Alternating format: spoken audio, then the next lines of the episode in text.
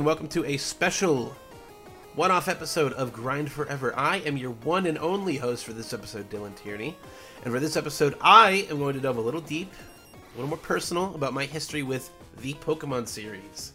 See, I had tried to record one of these before, and when I talked about my history with RPGs, I realized something pretty quick. Uh, a lot of my early history, and I'd say a lot of my even my modern history, is colored by the Pokemon series. I've played every Pokemon game even the ones in between. Like not not really a lot of the spin-offs, but I, when it comes to core Pokemon games, I've played a lot of them. So I thought, you know, instead of struggling to grasp at other RPGs and, be, and talk about how great they are, let's talk about the franchise that's nearest and dearest to my heart by far, and that is Pokemon.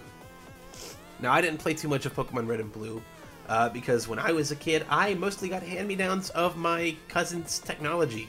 So I didn't get a Game Boy until, you know, I was like five. And at that point, we had Pokemon Gold and Silver out, but I was still enthralled by Pokemon from like the anime and from Pokemon Red and Blue. And I actually, my first one was on my Game Boy Color. I got Pokemon Yellow.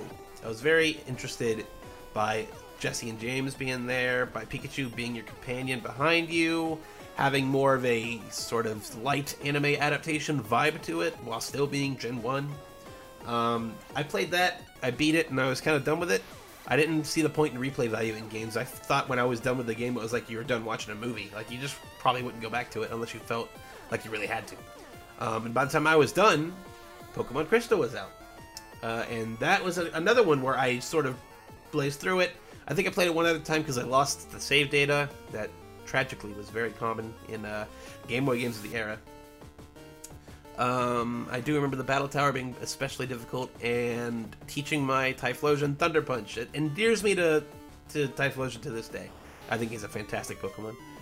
Um, and yeah, boy, I, I really liked a lot of the Pokemon back then too. Um, Cyndaquil, Quilava, Typhlosion, love that line.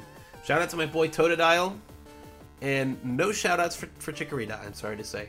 Not not a fan of that entire line. Like, Bayleef looks cool, but Meganium just looks like a bigger Bayleef, and that's kind of.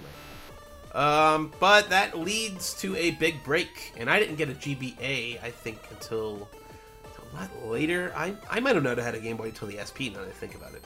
I remember the backlit screen was what, like, it blew my mind as a 10-year-old. I was just like, I don't have to have this this stupid flashlight attachment or wait for for the the distant lampposts of, of the highways to light my Game Boy screen. That's incredible. Like, that's something that really changed the game for handhelds. I know other other handhelds in the past have tried it, but this is a Game Boy. Like Game Boys are indestructible. Game Boys are are made of unobtainium. You know, it's it's these things that are just magnificent works of art, and I really think that the Game Boy Advance SP was like one of the best little pieces of gaming tech that there's been. It could play all your GBA games, all your Game Boy Color games, and all your Game Boy games. So all that stuff I had never went to waste. Uh, and you know, having Pokemon have a little bit of a soft reboot in in this era um, was pretty cool. I played. This is at the point where my sister, my younger sister, was getting old enough to play games alongside me, so that when I got Pokemon Ruby, she would get Pokemon Sapphire, um, and we we trade to get the version exclusive Pokemon and all that stuff. Um, I remember not too much about my playthrough of Ruby because I feel like my first sort of like giant uh, exploration of Pokemon games in, in, a, in, a, deeper level, where I would play it for dozens and dozens and dozens of hours. That didn't happen until Pokemon Emerald. Um, in the advent of the Battle Frontier, I had a lot more replayability on my hands, and I actually made a valiant attempt at completing the National Dex. Um, by Emerald, we had already had Pokemon Fire Red, and Leaf Green come out, and I I got Fire Red, but I didn't really care that much. I beat it, and I was again quickly done with it. By the time I had beat Pokemon Fire Red, Pokemon Emerald was out, and I'd already wanted that. Um, having the stories kind of converge, having like a new story compared to, well, I guess Crystal had a different story. I don't know. It hit me at the right time. I was like, you know, 10 or 11. It, it was the perfect time to sink massive, massive hours into Pokemon. Uh, let's see. After Emerald comes the DS era with Pokemon Diamond and Pearl. I remember it very vividly. A a calm, cold Sunday morning, April 22nd, 2007. Pokemon Diamond and Pearl came out. I got Pokemon Diamond, my sister got Pokemon Pearl, and these were the first online Pokemon games. Uh, in that you could do, communicate via you know Wi-Fi networks and stuff, which 2007, kind of a big deal. I mean, it's not like nobody heard of the internet at that point, but having a Pokemon game that sort of seamlessly, let's say very few seams, uh, had a lot of stuff going on with the internet. It was cool. It was my introduction to a lot of fandoms online. It was my introduction to forums, and you know, I was kind of a casual internet user. Like I used them, I used a computer at school for stuff, pretty much. Um, but I never really used my computer until I started connecting with groups online. Um, and if you you know if you go through the rabbit hole of my modern day friends I made online, like they start with Pokemon community forums and Pokemon events all tied to, tied to specific websites.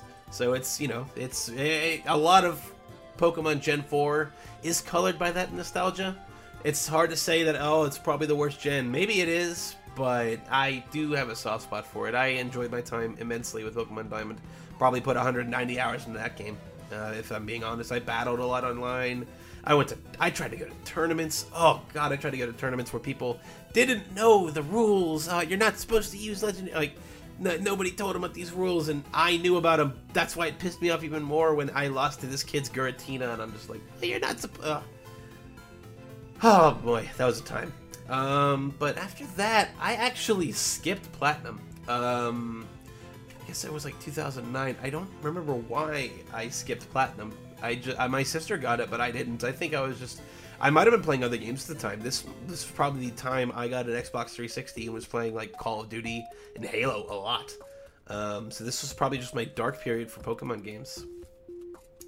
I want to say also my only DS I had was the Fat DS from like launch day or like launch era. I did not have a DS Lite. I wouldn't get another DS until the 3DS actually. Um, and the 3DS came out actually, I think, alongside either Black. And, I think it was Black and White One when the 3DS came out, and it was a testament to the 3DS's lineup that the game I played most for the first year was definitely Pokemon Black. Um, which, yeah, uh, Generation Five, more it I don't want to call it a hard reboot for the series, but they did a lot to make it so that you only had this region's Pokemon for your first playthrough and stuff like that. Um, it was like a it was a soft reboot compared to the softish reboot that was in Generation Three. Obviously, you can transfer your Pokemon over, but you wouldn't do that until after you beat the game. So I give him credit for having a lot of different new and you know inspired designs. I I also have a huge soft spot for Gen 5. Gen 5 gets overlooked because it was the tail end of the 2D era. But I really like Black and White. I appreciated it going for more of a narrative push. Um, I again was kind of hooked onto the online communities and forums. Although by 2011, uh, I want to say things uh, social media had taken off a bit more than tr uh, traditional forums and websites. So I was on Facebook and Twitter a lot. Um, and yeah, uh, this leads to Black and White 2, kind of the same story. You could tell that it was definitely a send off of the 2D era. Um, uh, I don't have much to say. I wasn't as invested. Like, I, I, probably only put like 120 hours into Pokemon Black and White 2 compared to like Pokemon Diamond's 190, 200 hours. Um, because I it was it was a right as I was graduating high school, so I, I was having a bit of a crisis in terms of what kind of games I liked playing. Like, was I gonna keep up with shooters and stuff like that? Would I have to get newer consoles, or would I kind of have to try and put a line in the sand and keep Pokemon going. And that was my question I led into college. Uh, and my college career kind of lines up with Pokemon X and Y flawlessly. Uh, that fall, Pokemon had come out and it was a hit. Everybody was playing Pokemon. Uh, the 3DS had, this is when the 3DS I think really took off. I know it took off a lot when like 3D Land, Mario 3D Land came out, but everybody started having 3DSs around in college when I was playing uh, Pokemon X and Y, and as a result, compared to the Gen 4 online community stuff that I was hooked into. Gen 6 was the era of local play and wireless play and having a lot of people around that just, you know, had fun playing Pokemon, whether it be battling or trading or shiny hatching or whatever it was. There was enough people at school doing all of those things where I could kind of get that niche wherever I had to, had to fill it. Um, so X and Y, I have a definitely have nostalgia for those those moments in college. Just you know, like staying way too late, waiting till the our little local game room closes, just sitting on those couches playing Pokemon games, like trying to trying different strategies, trying different Pokemon, like that was my height of competitive Pokemon battling for sure. Um, I, I doubt any any Pokemon game uh, is going to reach those heights. Um, but X and Y never got never got its Pokemon Z, never had a sequel, so it it pushed right into Generation Seven with Pokemon Sun and Moon.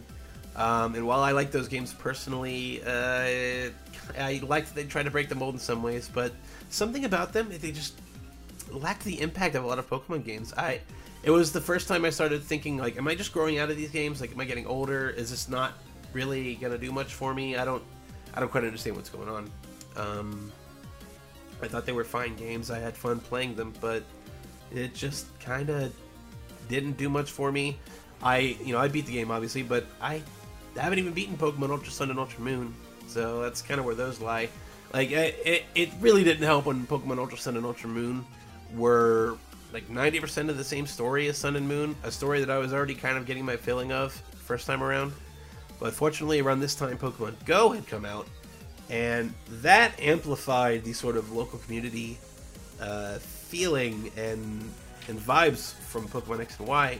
Just cranked it to 11 because it was on everybody's phones, and you had to do stuff in real life. Being on a college campus, it was full of these Poke Stops and Poke everything that you could ever want. To where like people were wandering around on campus. It was a crowded college campus at like 1 a.m. or 2 a.m. just because people were so enthralled. And it was it came out on my birthday, July 6th, in 2016. It was summer, school was out. People weren't on campus as much, but you wouldn't be able to tell the difference with Pokemon Go. Um, that was a hell of a time. A lot of my friends were into it. A lot of my friends are still kind of into it. Um, which I guess, yeah, that leads into the modern era, which is Pokemon Let's Go Eevee, Let's Go Pikachu. Uh, at this point, I've already graduated college. I don't have a lot of that community stuff um, going on because, for one, Pokemon Let's Go Eevee, Let's Go Pikachu didn't really emphasize that a lot. I think their network features were kind of meh. Uh, I, they had Pokemon Go integration, but even that was kind of kind of a question mark a lot of the time. Um, so I, I, keep up with a lot of Pokemon people on YouTube and Twitter and things like that. I'm still interested in the scene. Uh, but it it just kind of hasn't grabbed me like it has even in the Pokemon Go days. So we'll see. I mean, I it, you know I'm post college. You kind of get to that adulthood. So who knows what Generation 8's really going to bring for me uh, when it comes to Pokemon Sword and Shield, I believe. Yeah, that's it. Uh, it's on Nintendo Switch, so it's like a console game, but still kind of a handheld thing. I'll still bring it with me to places and play it with people. I mean, I still go to my friends down in Kentucky every week. So it's not like I'm never gonna interact with people playing Pokemon like that again. But I don't know. It's I've Pokemon's been a huge part of my personal history, just growing up.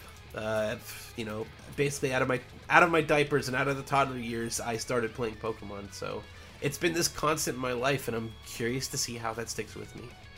Um, yeah, I hope you guys have enjoyed listening to this sort of stream of consciousness audio essay, as it were, of my history with the Pokemon franchise. Uh, you can catch me and all the musings of mine and probably Pokemon opinions on Twitter at Tyranny. You can follow this podcast network at PNBcast. Go to pnbcast.com for all the updates on the, well, PNB shows. And you can go to patreon.com slash PNB support all the wonderful shows we do. This show and Level Select and Plus Ultra Radio, and all of our Patreon shows. You know, it's all because of the Patreon that, that they were able to happen, and we would love your support at even the smallest level. Um, you know, we want to do things in the future, but if we can't afford the hosting or can't afford the software to edit, things like that, we're probably going to not be as inclined to do it. So definitely give us your support over at patreon.com slash PNB. You know, we have three weekly podcasts as is, but you can get a couple extra podcasts every month just by giving us a little support over at patreon.com slash pnb and for myself and well myself have a good one